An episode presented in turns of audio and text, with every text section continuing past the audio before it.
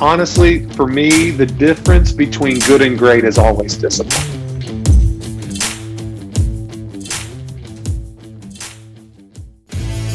So the question is this How do most agents find the secrets to succeed in today's competitive real estate market, especially when the top agents are keeping those secrets to themselves? That's the question, and this podcast will give you the answer. Hi, I'm Aaron Amuchastegui, and welcome to Real Estate Rockstars.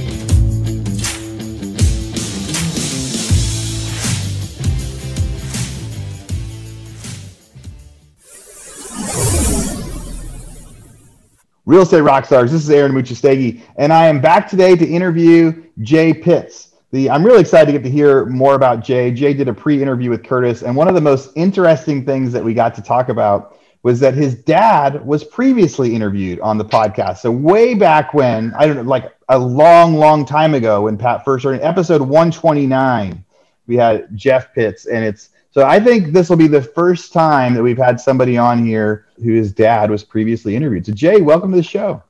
Thanks for having me, man. I appreciate it. That should be a fun conversation. So tell everybody where where you live and what life is like out there right now in in the post-COVID world in real estate. Anything? What's it What's it like out there? Yeah, no, I'm I'm a broker owner of Remax Premier Properties in Louisville, Kentucky.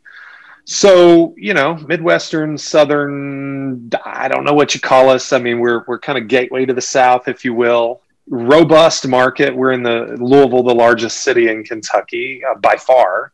So Louisville is a market that, you know, is a little bit rural, a little bit suburban, a little bit urban. We kind of get, you know, a lot of diversity there. Uh, but extremely short on inventory, busy, busy, busy you know it's um, it's been a, it's been a great year. Covid covid slowed us down as it did everyone but the market came roaring back. Just you know rates and being short of inventory already with strong demand. I, I just i think for those of us in the market that are really looking for growth it was a supercharger. I mean we you know obviously want everybody to be safe safe and healthy but if you're if you're willing to get out and work there's plenty of work. Yeah. Does everyone say louisville wrong that isn't from there? Yeah so there's actually a shirt like the city tourism department sells a shirt with all the different pronunciations listed yeah. one over time so it, it's actually louisville. So like so i said L-U- it wrong even trying to say it right. So it's l-u-h-l Vol. V U H L. Lol. Lolville. But it's spelled with like, it's not spelled like that, right? It's like, so everyone says Louisville on accident, right? Some people say Louisville. Some people say Louisville because it's after King Louis. Yeah. Uh, but yeah, yeah, it's, it's Louisville. That's, that's funny. As you were, you know, Jordan, who we had previously interviewed on the podcast when he talked about investing out there, he had said it a bunch of times. And so I, and that actually, if I hadn't had been talking to him, I probably would have been way off on pronunciations. And as you said that, it reminded me like, oh yeah, I bet, I bet people really get this wrong all the time. It's it's a thing. It's very yeah. very much a thing. Definitely a thing. So, how big is your how big? So right now, we're going to get into how you got into real estate and kind of how you started in those first few years. But before we get there, how big is your business now with you know agents and volume and stuff like that? Well, it's you know it's grown substantially. You know that's that's another COVID change that we've seen. We've seen an influx, a large influx of people moving from larger cities, and that that has manifested with clients, but also agents. And then we've had certain industries, service sector uh, specifically, hospitality specifically, that have been really hurt by COVID.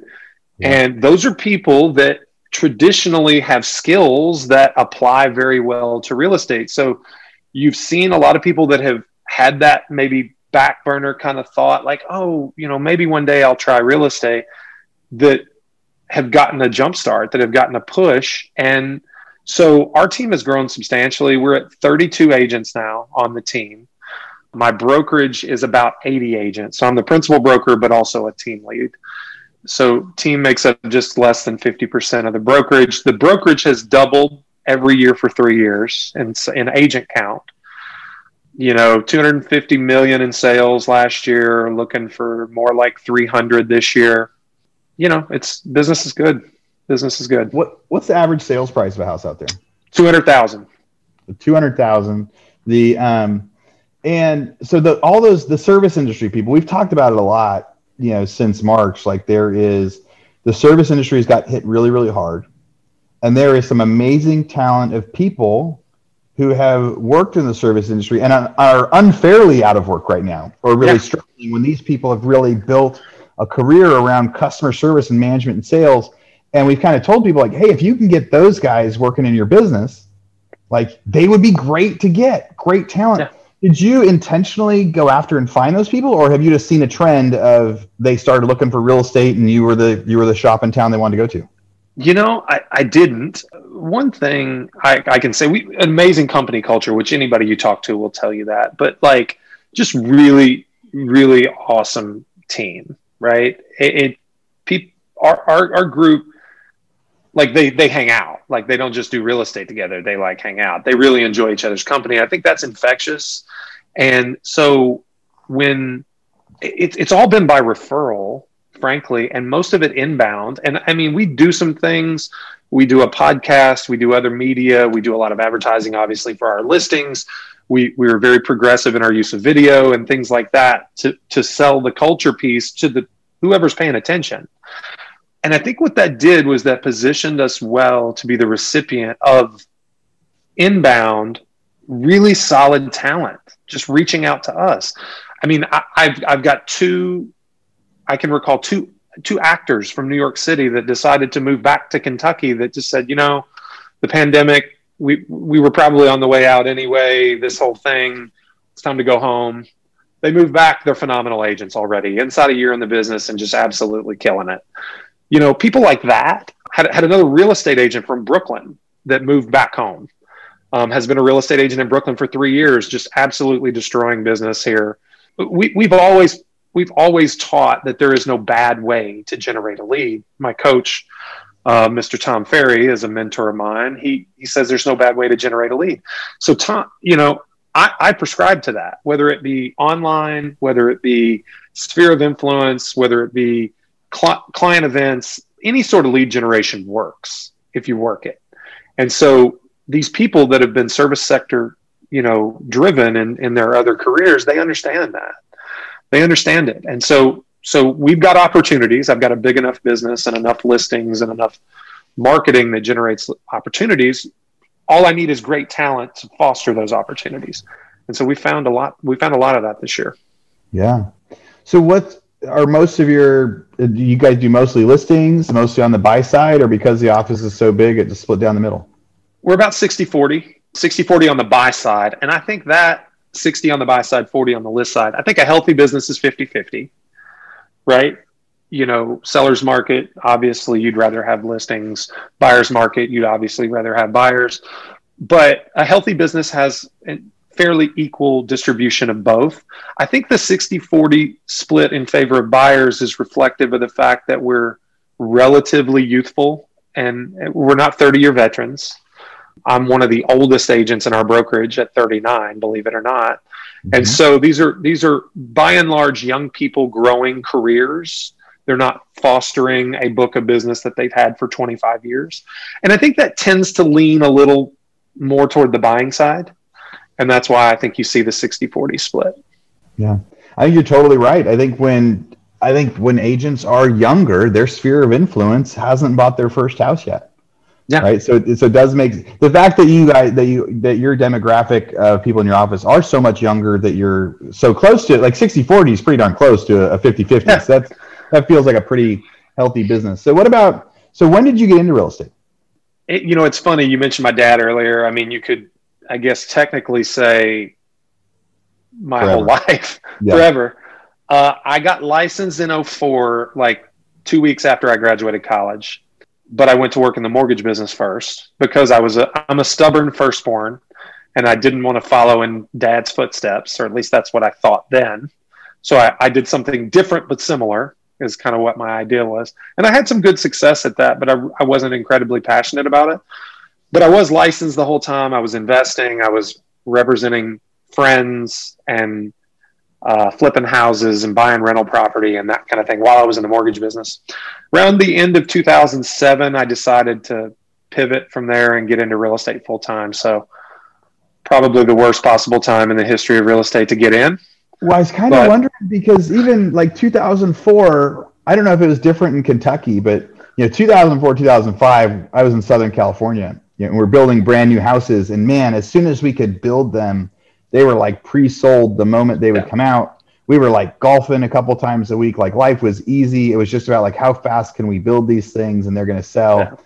And all of a sudden, that came crashing down. And like yeah. 2007, I remember when all of a sudden we were really, really struggling. But like 2004, 2005, that had to be a great time to be a mortgage officer, right? It like, was. It was. I mean, happening.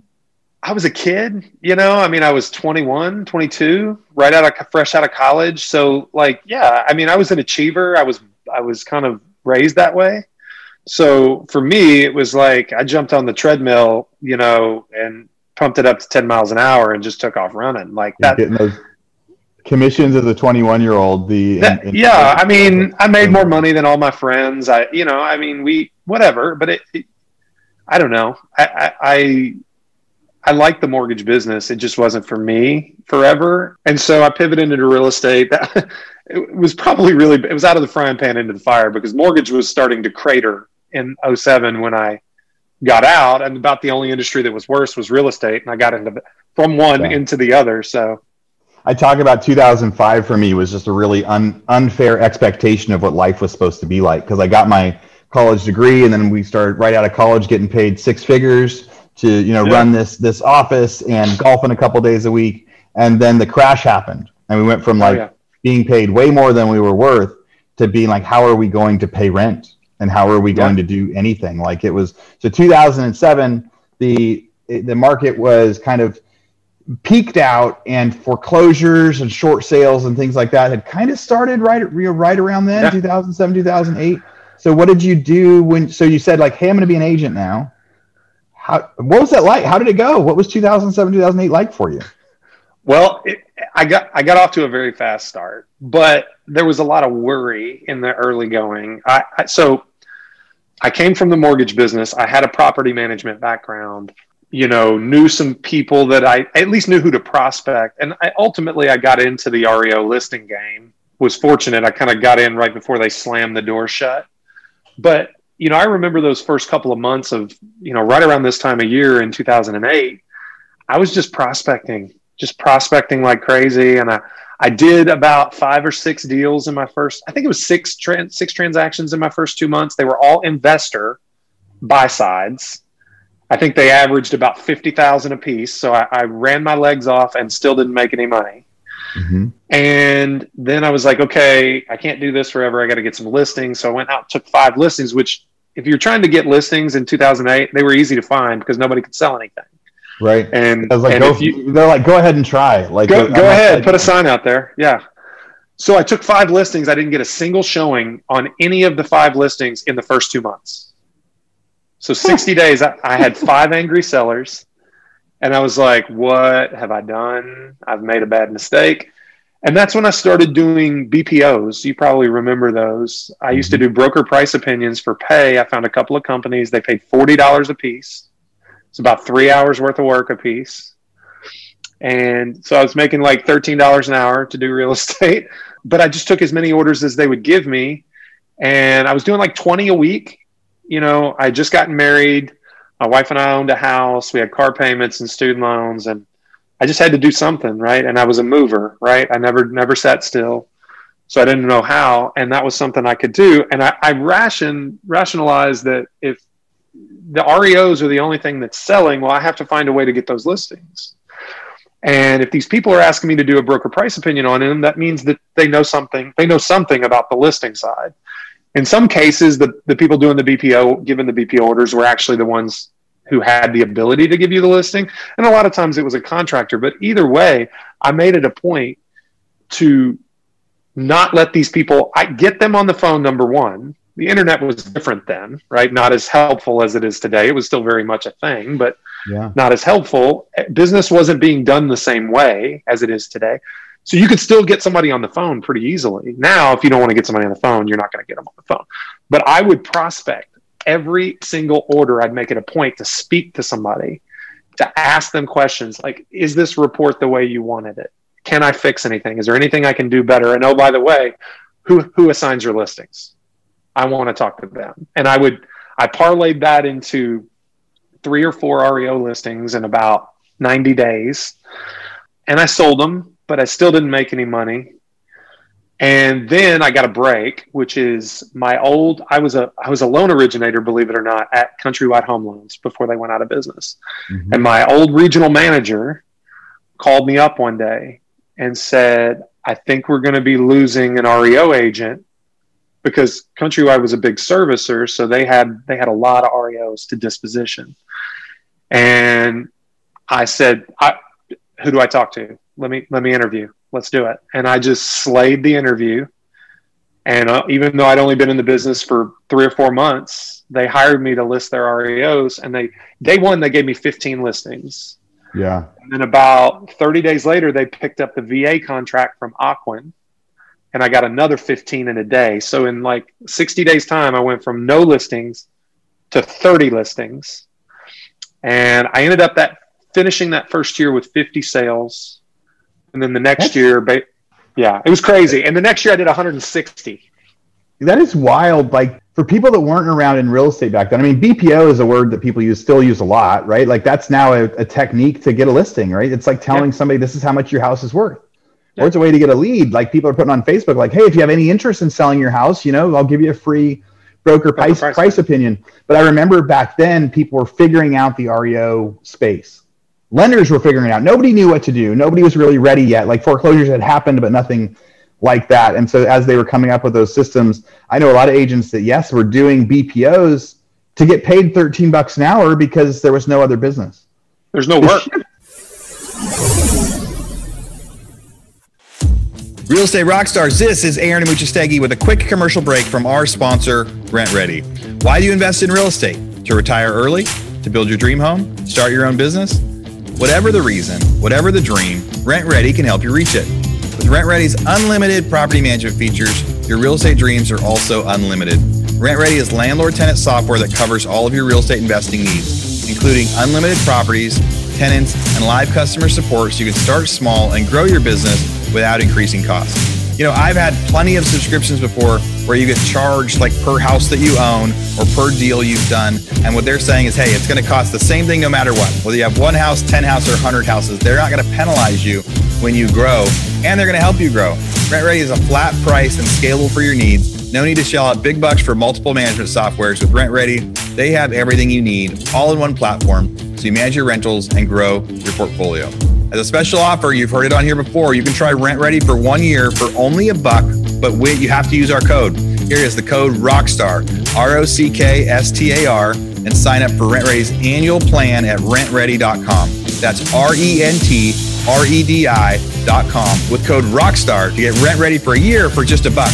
And if you want to learn more about RentRedi or you want to learn more about Ryan, the CEO and founder of RentRedi, go check out episode 939 where I interviewed him about why he created this, this platform and what they're doing next.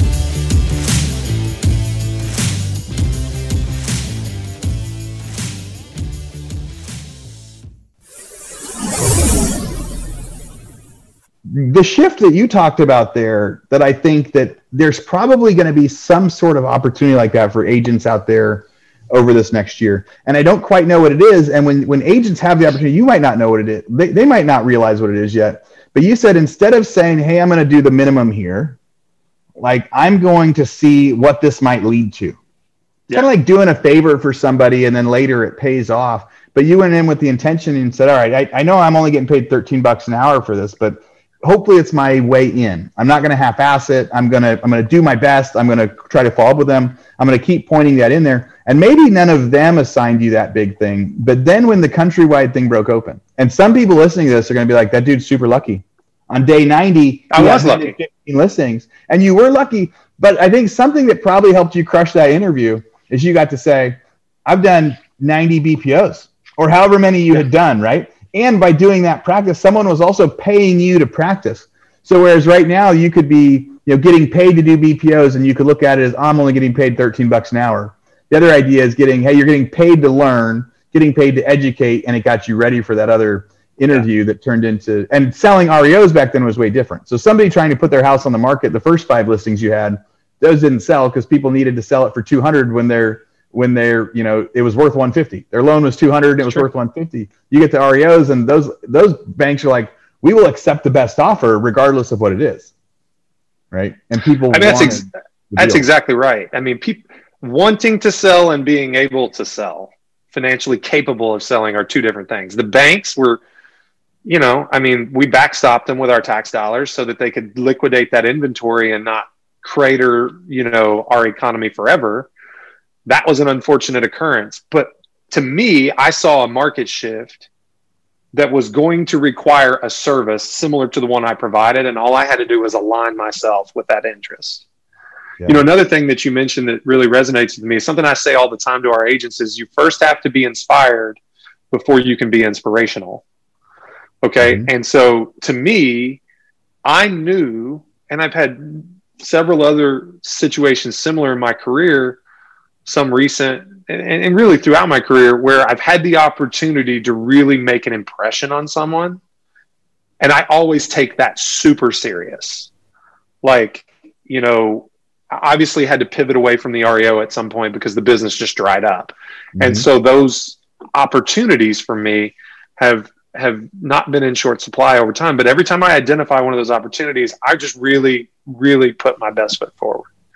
You know, because if they think I, I mean that's what God I didn't I had no business getting that contract. No business. I was six months in the business. I had no money. They were asking me to front all this cost for them. I didn't know how I was going to do it. Like utilities gonna, and stuff like that. Because back then they were like, but you're going to put utilities on your own credit card. We'll reimburse you if you sell it type thing.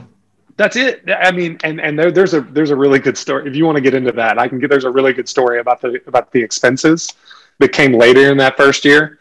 But I just I, I had to. I think what I did was I inspired the gentleman that hired me. Mm-hmm. He knew how much it meant to me and how hard I was going to work for it and that's why he hired me because I had no business getting that contract otherwise. So that was like 2008, mm-hmm. right? And then so by 2010, 2011, there's still foreclosures, but most of them are now selling on the courthouse steps instead because now there's like a new range of investors. So they're buying them before they became REO. Were you still getting REO leads in 2010 and 2011 or when did it dry yeah. up and what did you transition when how did you transition to something else? What, what was dried up in, yeah dried up in 13 okay. It kind of ran pretty decent in 13 it was at least probably 50% of our business through 13 and i pivoted to team building which i had built a team because of the reo business. I remember the first agent i ever hired going to lunch with him at his he, he worked at a he worked at a Chase Bank, and um, he was a personal banker, and it was at the hospital. You know those bank branches in the hospital, and they have like the yeah. hospital cafeteria. Well, he he couldn't. He was in a park parked in a parking garage. Getting out was a big deal. It's like I'll come to you. And I remember sitting down with him in the hospital cafeteria, saying, "Dude, I need you to come work for me because I've got all these leads and just like scanning text messages." Because I had the one eight hundred IVR like ProQuest Technologies like text pinging my phone all day because that's the thing. REOs were in vogue. Every investor wanted access to them. And I'm running probably 10x the effort of a normal listing to keep one REO on the market. And I've got a hundred of them. Yeah. Right. In very short order. So I had no time for buyer leads. And I think a lot of REO agents made the mistake of not capitalizing on the proximity to all that other business I, I never made that mistake. I started building a team immediately when I saw that amount of buyer lead inventory that I could get my hands on as a result. And so, and that kind of is the way it went until about 2013 when the market had pretty much taken a, a turn for the better. The REO started slowing down. And I, I then had to pivot to a more traditional lead generation kind of method, but I'd build up a pretty good sales force. And then that ran till about 2016 when I launched my brokerage.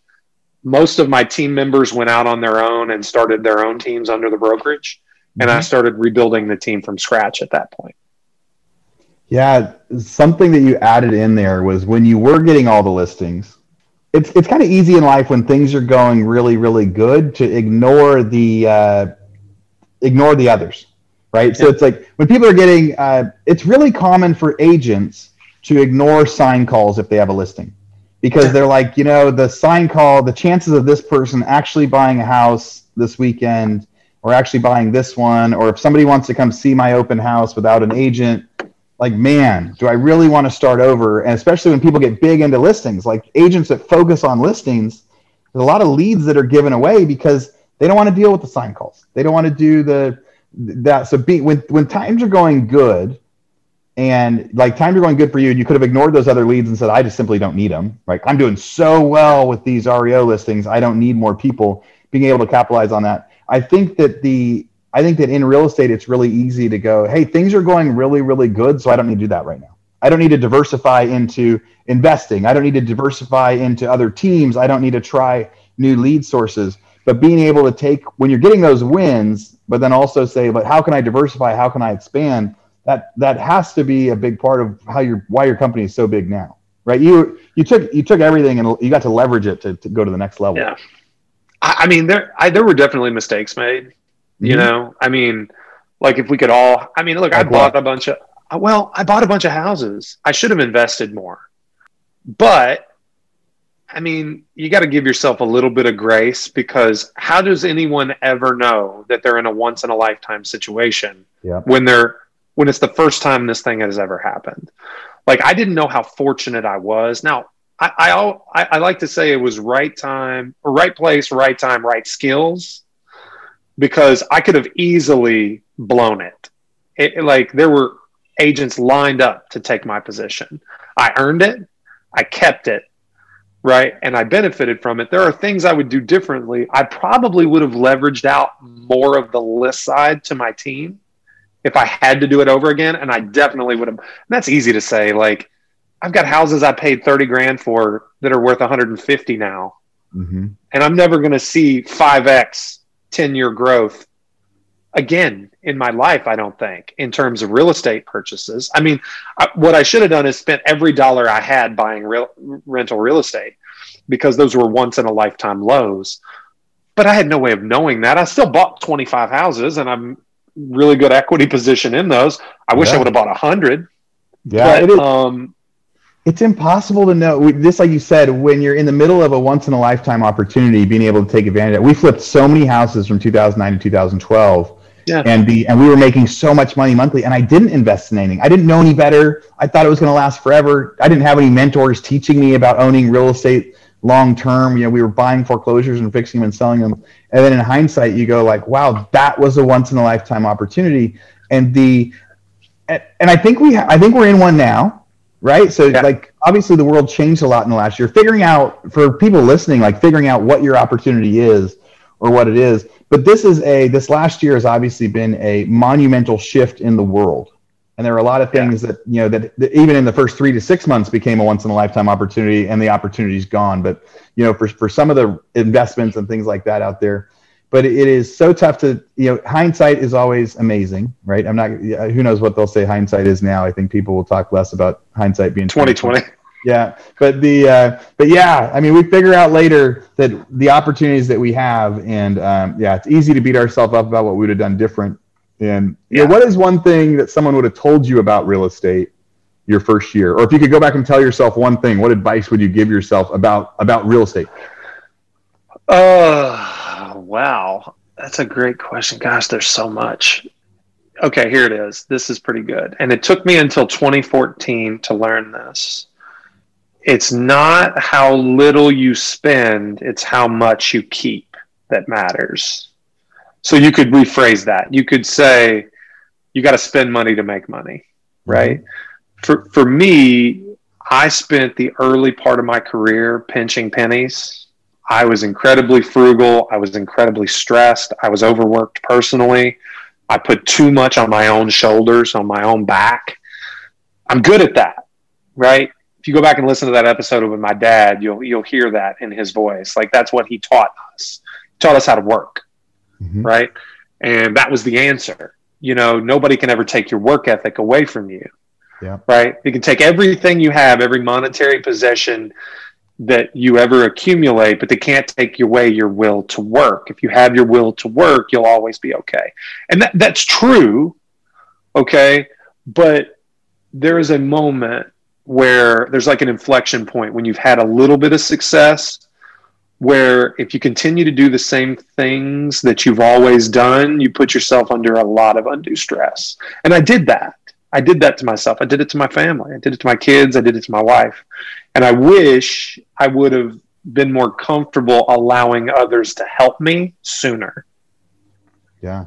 You know, I built a team, but instead of, I mean, th- they picked up everything that went un like went unaccounted for, and I still pressed myself just as hard, if not harder, to do even more myself.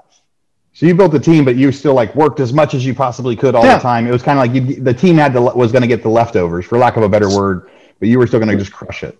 Well, I, I did crush it, and and I can give you numbers. I remember vividly. But what I, what I tried to do was inspire them to build a business for themselves under my umbrella, which is still very inte- integral to what I do today. Mhm. Um, but I wasn't handing my business off. I was saying, here's leads. Here's how you convert leads. Go work. And but in 2015, we did 360 transactions, and I did 150 of them personally. And and I had six other agents, which if you take the other 210 and divide it by six, that's a pretty high agent productivity rate, right? 35 Yeah. transactions or so per agent. Like, but who in their right mind wants to sacrifice what is required to do 150 transactions in one year yourself? I should have never done it. Yeah, yeah. So- The uh, it's there. Those are interesting things we, we get to learn in life of of how much how much more is worth more, or the uh, you know growth. Like you grew very quickly, and the and there aren't very many people that get to teach people how to grow. What about? So I've got kind of some fire round questions that are like some some Okay. uh, just advice stuff. So what what was one thing? And they might be hard. They might be hard for you to think of an example like the last one, but what was one? What's probably the best thing you learned in 2020? It could be about real estate or life. Like, what's the biggest takeaway? Um, good, great question. Resilience, how resilient people are. You know, I'd say resilience is is it, it's just it's something we we live charmed. We we live most of us a charmed lifestyle. Mm-hmm. And when you when something happens that threatens to take now I know it didn't for everyone, for some it did. But when something happens beyond your control that threatens to take it all away, you see you really get to learn how resilient people are. And but also beyond that, grace is important. You know, if somebody just didn't feel like working in April, I wasn't giving them a hard time about it. You know, like if if a client just called me up out of the blue and I've got says, I know we've got an accepted offer on our house, but we're not should going to be there at closing. You need, can you help me figure it out because we're just we're done. Well, you know, they I think deserve some of that grace because nobody had no, nobody had ever been through what we what we collectively went through in 2020. So I made so resilience and mistakes in grace. April and May. Like I, I know that April and May I made so like I made a lot of good decisions, but there were others that I wish I would have done different. That was those are very poetic. I love those answers. You know, res- resilience and grace, like the two the two keys that if we could take that into our life of of knowing that hey, you're more resilient than you need to be, and most people are more resilient than they need to be. And when people aren't or are struggling with that, then giving them grace because I've Yeah. saw, I met plenty of people that just that thrived through the crazy, and plenty Yeah. of people that just that absolutely lost sleep. That absolutely lost Yeah. sleep out of my wife is very empathetic about the world. And so when I would Yeah. be like, when she'd be like, Hey, are you worried about this, this, and this? I'm like, Well, this part of our business is struggling, but this part is great. And I'm not worried. We're going to be fine. Don't worry. And she would like, but she would lose sleep. But she's like, But what about everybody else? But what about everybody else out there? And so the, uh, it's, I think, I think you're two ways. So how about ways that you, your business like survived or thrived in 2020? Was there a pivot or was there something that happened? I mean, the real estate, the real estate market just started to, you know, pick up a lot, like a lot better than we thought it was going to be. But was there something Yeah. that you were like, Hey, this, this is how we survived it? Well, you know, I don't know. I think it was just it was it was a magnifier. It was everything we were already doing got a shot in the arm. You know, I mean, we took a pause, and then it was time when it was time to go back to work. And and not that we stopped working because we weren't a shelter in place. We weren't a complete lockdown kind of community. There were definitely some guidance and some some some definite shift in the way we do things, but Nobody was ever told you can't work. Real estate was 100% essential the entire time as it pertains to the way our state government looked at things. You know, I've got friends in Philadelphia or Pennsylvania and Michigan and other places that were literally told they cannot work, you know, and that we didn't have to endure that. So, but when it was time for things to become more normal, we were ready. And frankly, I think it, it just took all the good we were doing once that once we turned that corner, all the good we were doing just really, like I said, was turbocharged. You know, we did pick up some really strategic wins for our business this year. You know, some some pretty impactful new construction relationships that I think is a big part of our solving our inventory crisis and i would probably call it a crisis in some markets ours included we're we're below we're sub one and a half months on supply right now so we really need the houses so we picked up some really impactful relationships there I am an internet lead fan. Zillow, I am not. I'm not a Zillow naysayer. So we we received some some very good news from Zillow this fall. We were you know adopted into into a serious program they're working that has been a big benefit to our business. So you know those are those are not. Um, it's kind of like that interview situation we talked about before.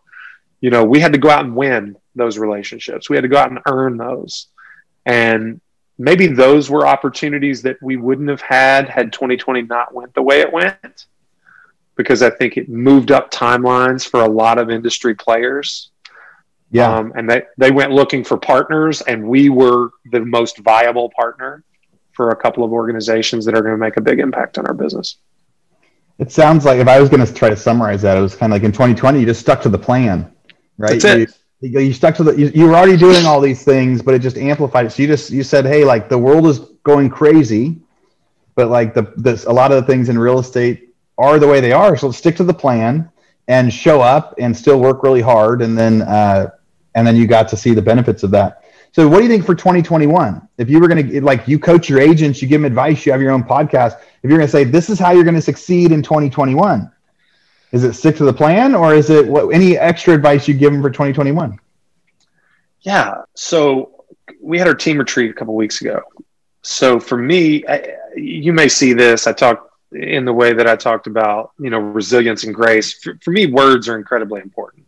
Mm-hmm. The meaning of words are very important. Having, you know, certain like we have we have we have a team a phrase we we like to call it right team right time like that that's reflective to me is that I have the right people in place for the right opportunity to make big things happen. What I told the team though was the two buzzwords for our retreat this year for 2021 were context and discipline. That's it. So context is about knowing what you want. Having a clear picture about what you're trying to achieve and it's different for everybody as a collective. Our team is really looking for a monster year in terms of growth, both in agent count, volume, transaction sides, all of it. We were looking for that in 2020. We got it in an unexpected way. So what I basically did was flip it back to where I was in, in December, January 19 to 20, that rollover from 19 to 20, and said, okay, this year should be a little more predictable Mm-hmm. And if it's a little more predictable than 2020, where is our ceiling? Okay, what do we want? Okay, and honestly, for me, the difference between good and great is always discipline. That's how you get from good to great is discipline. We all know the things we should do that we're not. We yeah. all know our individual failings. We can give ourselves grace, but still understand where we failed. And all I'm asking for from my team is just an ounce more of discipline. Just an ounce more. That's it. Just move the needle some. That's it. The, the difference between good and great is discipline. That is uh, that's an incredible quote. The I, I really really like that. So you guys you have a ton of buyers agents, ton of listing agents. The and but right now you said 60 40 buyers. What's your, mm-hmm. the and it's a, a seller's market. So people are replying back and saying we have 56 offers. Like literally like a crazy amount of offers on stuff. What's your number one trick or way to get your offer accepted if you're a buyer's agent competing with other buyers? No doubt. Okay, so this is this is something I've placed, and this is this comes from my dad too. A lot comes from my dad. Okay, we we did a podcast episode. I you I don't want to curse on your show, but there's the stuff my dad says. Like, yeah. did you read that book? And there was a website that, you know, it's not stuff, yep. but you, you know what I mean. I so it, we yeah. did we did an episode of my podcast where my co-host at the time and I just went through quotes, real estate quotes that I learned from my father. Right. And he, you know, he says a lot, but I, I, I've learned an incredible, incredible amount from him. What he taught me was to value agent relationships. He taught me to, to, to speak to those agents the way I spoke to those REO asset managers back in the day right? The the inspired versus inspirational kind of idea. What how you get your offer accepted is to break through and build rapport with the listing agent. Period. End of story. There is no post closing possession or I mean look price is king. We know that, right? But if you're a financed buyer and it won't appraise for the amount that you have to write your offer for to get it accepted, well, nobody gets anywhere then.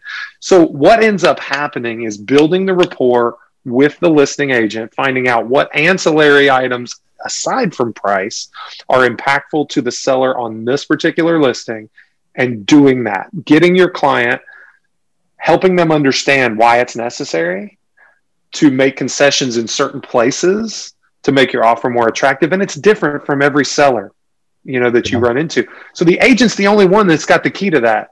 You've got to get it from them. And it's it's increasingly more difficult because agents are processing 25 offers. Yeah. So how do they have time to talk to 25 agents? They don't. So you got to be creative. You got to have a good rapport built with them already. That there's there's a way to break through, but the agents that know how to break through, they're the ones that have success in multiple offers. I love that. Break through with the listing agent the and then because because you need to figure out exactly what the you want you need to figure out what the seller wants, but you can't figure that out unless you get to talk to the listing agent. And the exactly. listing agent is not going to talk to you and 25 other people unless you figure out a way to break through. So listen, if you're a buyer's agent out there, figuring out how to break through with those. We had a, you know, we're buying, trying to buy some investments. House gets listed a week ago. We write a full price cash offer, 10 day close, three hours after the listing comes out. And about two hours later, they say, sorry, your offer wasn't accepted. And we're just like, but why? Just tell us why or counter back or something. It was the most bizarre thing to go like full price cash 10 day close and just, and just say like, sorry. But the reality yeah. is, is because they had so many and somebody else probably had that relationship and figured out, yeah. you know, so cash 10 day close wasn't it. Or there was somebody else that had the cash 10 day close that the, that the agent had a relationship with and they said like, yeah, these other guys sent an offer, and it's the same as this one, but I know these other guys, and they'll close it. So like, who do you, you know? So it, it's yeah. a really interesting uh, strategy piece out there. That's been there's been a lot. Of, I ask everybody that right now. So we're putting together some series uh, about some of those questions, and, and it's been the most common is to find out what the seller wants. But you're the first one to say really break through to that. Make, get the relationship with the listing agent. Figure out how to make that happen. Like that's goal number one.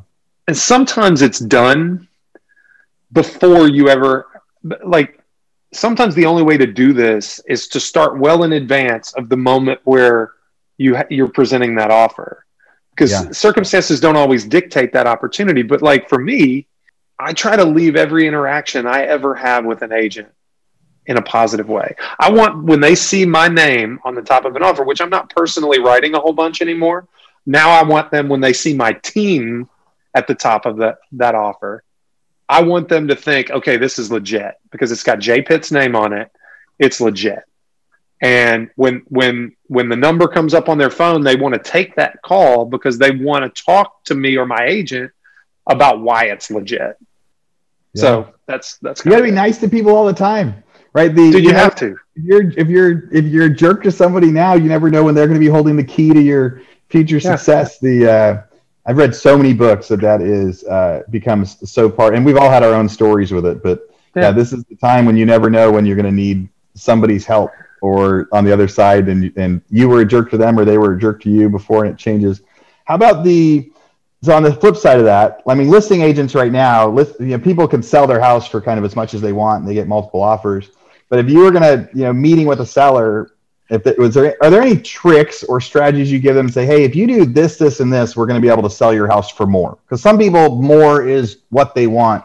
Any things out there that you're constantly telling your listing people, like, hey, if you want, if you want to sell it for more, this is the way to do it. Sellers, you know, professional cleaning, impeccable media. Uh, professional cleaning is a big deal. Mm-hmm. I mean, I don't, I, you know, people never think their house is dirty. It's a really tough conversation to have. Yep. You know, I have a, a very tactful way to have that conversation. But so I always say that there's three things that sell a home, right? It's price, it's exposure, okay, and appeal, right? And and so we work on the price together, the agent and the seller, right? We determine what the price is together. They obviously want the highest price possible, and we don't want to take it above where we believe we can deliver results. The exposure is is our job solely because you know they don't hire you so that they can go market the house themselves. They that's what they bring you on for. I go well above and beyond any of my competition in terms of exposure, both from a monetary and an effort standpoint, because I want to eliminate that variable from a seller's decision making. I don't want them ever to think that I'm the problem because they hire me as a marketer first and a negotiator second. But that leaves appeal, which is solely in the seller's hands. I can't, I don't live in the house. I can't keep it clean for them. I can't make it smell good. I can only advise them when it doesn't smell good or it doesn't look good. And mm-hmm. so what happens is if I do my job when it comes to exposure and I deliver the showing traffic, but the showing traffic doesn't yield an offer, there's one of two things wrong. Either the ho- house didn't measure up to ex- expectations or the price is wrong. Those are two variables that are neither one my, within my control. So I always tell sellers, you know, staging's important, like, you know, appeal is important, but that's that's your call. Like I'm going to tell you what I think, but if you don't listen to me, that's on you. And it, you, you'll you'll be surprised at when you. Everybody thinks that they have to tap dance in a listing appointment. If you go in resolute, confident, and you make them assume some responsibility for success, they'll hire you more often than the, the person that comes in and tells them everything they want to hear. Yeah. The uh, I think that is that is really really good advice. You know, I could talk to you for a while about a lot of stuff. You have you have a lot of, of different things with that, but it is that, that's one thing like cleaning is so much bang for the buck right at the very yeah. end. It's like what what gets them into the house? Price and pictures. What gets yep. the deal? You know, quality.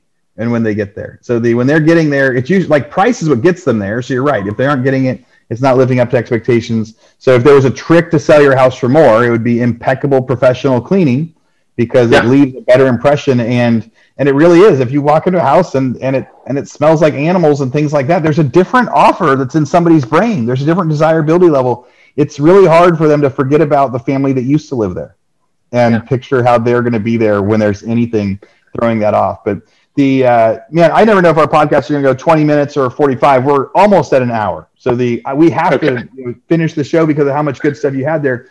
But people are going to want to reach out to you. People are going to want sure. to reach out to you and get more advice. I mean, you have your own podcast. I think I want to go listen to your podcast, listen to more of this to see how we can bring more people. But what's your what's your podcast? How can people find you if somebody's looking at getting into real estate in Louisville? If I, I probably got close on saying it. That was right, good. That was good. that was that man. I, I took some notes on how to do that. How should people find you? Where are you at? And uh, what's next? Yeah, no, absolutely. Like I said, I'm principal broker and owner of Remax Premier Properties. You can find us online and any social channel.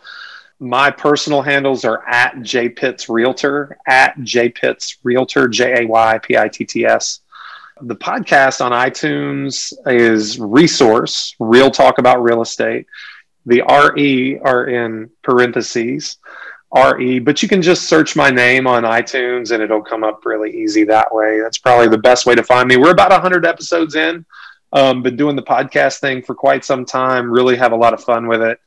It, you know, it ebbs and flows, as I'm sure you know better than anybody. We go tactical, philosophical, local, national, uh, you know, current, evergreen. Like it, it we, we do a lot. Really, uh, as I'm sure you can tell, I don't have a problem hearing my own voice. So uh, I got a lot to say, so I put it out there. Our agents seem to like it. That's really awesome, man. Well, the I have I love your story. I love I love your whole story of, of how it started and and where you've taken it and the you know the things you've done right and the things that you would do different all the way along the way. It is not a surprise of how of how big your business is and how big you've built it. So, Jay, thanks for coming on the show. Real Estate Rockstars. Thank you guys for listening and go check out some of Jay's other stuff. Until next time. Thanks for being here. All right, real estate rock stars. This is Aaron Amuchastegui jumping in again to thank you for listening to the show. Hopefully, you guys loved listening to that one. And I want to make sure that you know about all of the extra resources that we have. And also, we need your help. They say podcasts are free. You get to listen to podcasts for free. But what is the cost of that podcast? I would say if I could beg you to pay anything for that podcast, I would say the cost of the podcast is going and giving a review. So whether you download it on Google or Apple or YouTube or anywhere else, please go give us a review. Say what you liked, what you didn't like. It helps us get better guests. The more reviews, the higher we get in the rankings. Right now, we are the biggest podcast out there for real estate agents, and we want to keep that spot because we know there's lots of podcasts out there. So go give us a review.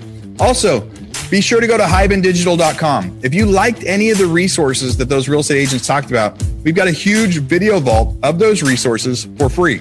Every penny that comes on the podcast that we interview, they give us something that helps them get their deals or helps them work with their clients. And we put that in the toolbox in our vault for you. So go to hibandigital.com and you can get it. If you're looking for real estate education, go to rebusuniversity.com. We have all sorts of courses in there to help agents succeed in real estate, how to get the listing, how to negotiate deals, you know, how to become an investor, all sorts of different stuff. rebusuniversity.com. And if you want to chat with me, go find me on Instagram. And if you come find me on Instagram, you can send me messages. Tell me what you want to hear. Tell me what you liked, what you didn't like. We try to put a bunch of content out there too. You can find me in two different places. It's at rerockstars.com for our real estate rockstars page or at aaronamuchastegui.com for my personal Instagram page where I can chat with you about all sorts of different things. Thanks for listening. We'll see you again soon.